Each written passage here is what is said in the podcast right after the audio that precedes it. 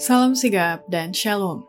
Renungan kita pada hari ini, Sabtu 11 Juni 2022, berjudul Kita Bukan Lagi Anak-Anak yang Diombang-Ambingkan.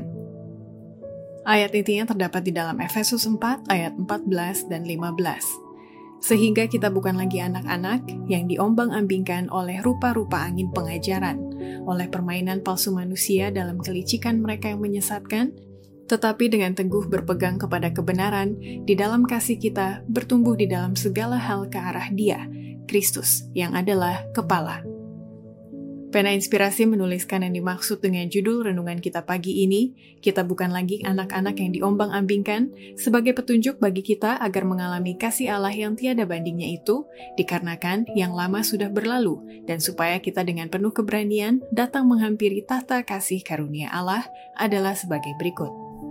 Pertama, cara agar supaya kita bukan lagi anak-anak yang diombang-ambingkan adalah kita mesti lebih rajin lagi mempelajari firman Allah agar kehidupan dan tabiat kita senantiasa diisi dan diilhami oleh pemikiran yang murni dan suci. Alasan mengapa orang-orang muda, bahkan mereka yang sudah dewasa, begitu mudah dituntun ke dalam pencobaan dan dosa, ialah karena mereka tidak mempelajari firman Allah dan merenungkannya sebagaimana seharusnya kurangnya kuasa kemauan yang teguh dan menentukan yang dinyatakan dalam kehidupan dan tabiat adalah sebagai akibat dari melalaikan ajaran kudus firman Allah. Mereka tidak dengan sungguh-sungguh mengarahkan pikiran kepada perkara-perkara yang akan mengilhami pemikiran yang murni dan suci dan yang mengalihkannya dari yang tidak suci dan yang tidak benar. Kedua, cara agar supaya kita bukan lagi anak-anak yang diombang-ambingkan adalah dengan menolak secara keras dan tegas praduga tersembunyi setan melalui kasih karunia Kristus.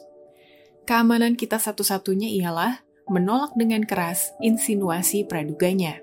Allah telah memberikan kepada kita cukup kasih karunia melalui jasa-jasa Kristus untuk melawan setan, dan lebih daripada penakluk. Perlawanan adalah keberhasilan. Lawanlah iblis, maka ia akan lari daripadamu.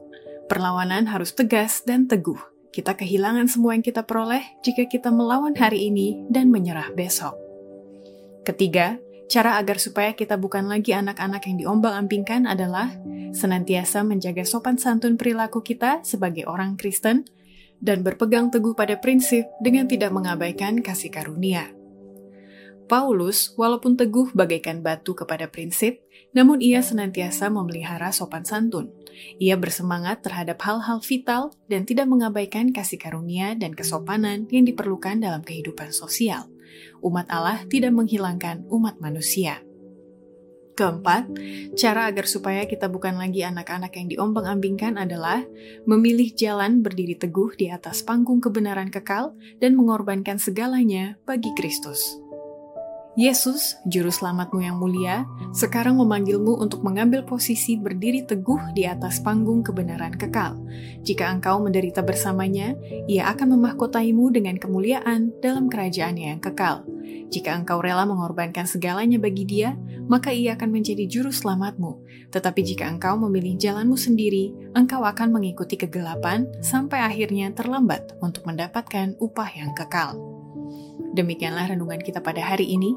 Kiranya Tuhan memberkati kita semua.